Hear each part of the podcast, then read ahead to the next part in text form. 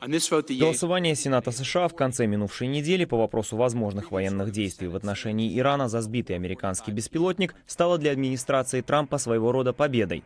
С одной стороны, законодатели не одобрили такие действия, с другой, они отклонили предложение ограничить президентские полномочия по поводу решения об ударе по иранским военным объектам. Сторонники этой меры утверждали, что именно Конгресс должен одобрить подобную операцию. Конгресс может одобрять или не одобрять войны. Точка.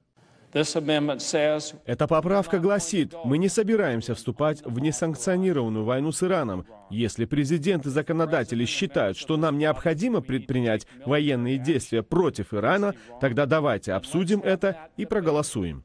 Противники меры назвали ее ошибкой, которая придаст уверенность Тегерану. Эта поправка демонстрирует нерешительность, слабость, робость. Речь идет о попытке связать руки главнокомандующего, который им не нравится, в то время, когда иностранное государство нападает на наш летательный аппарат и наших военных.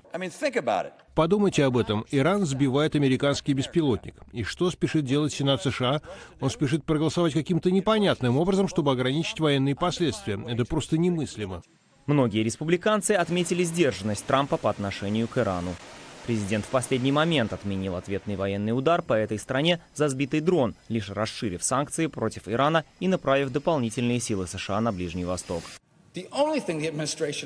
Единственное, что администрация сделала в контексте применения силы, так это то, что она позаботилась о достаточном количестве кораблей, самолетов и персонала, а также достаточных силах поддержки на Ближнем Востоке с тем, чтобы мы могли ответить, если на нас нападут. Это единственное, что они сделали. Демократы остались недовольны. Американский народ справедливо обеспокоен тем, что даже если президент не хочет войны, он может ввязать нас в нее. Небольшие провокации на Ближнем Востоке часто выходят из-под контроля. У нашей страны есть горький опыт в этом. Конгресс санкционировал военные действия в Афганистане в 2001 году. В 2003 он одобрил войну в Ираке. С тех пор Конгресс не использовал свои полномочия в отношении применения силы, что беспокоит некоторых законодателей. Те, кто голосует против поправки, на мой взгляд, по сути, дают президенту зеленый свет на то, чтобы он вел войну где угодно, против кого угодно. И это не та власть, которой мы должны наделять этого или какого-либо другого президента.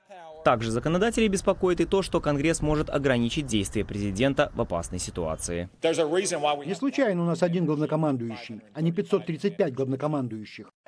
Трамп не исключает военных действий против Ирана. Об этом он на днях написал в Твиттере. Любое нападение Ирана на что-либо, что имеет отношение к США, будет встречено с огромной и подавляющей силой. В некоторых случаях это подавление будет означать уничтожение.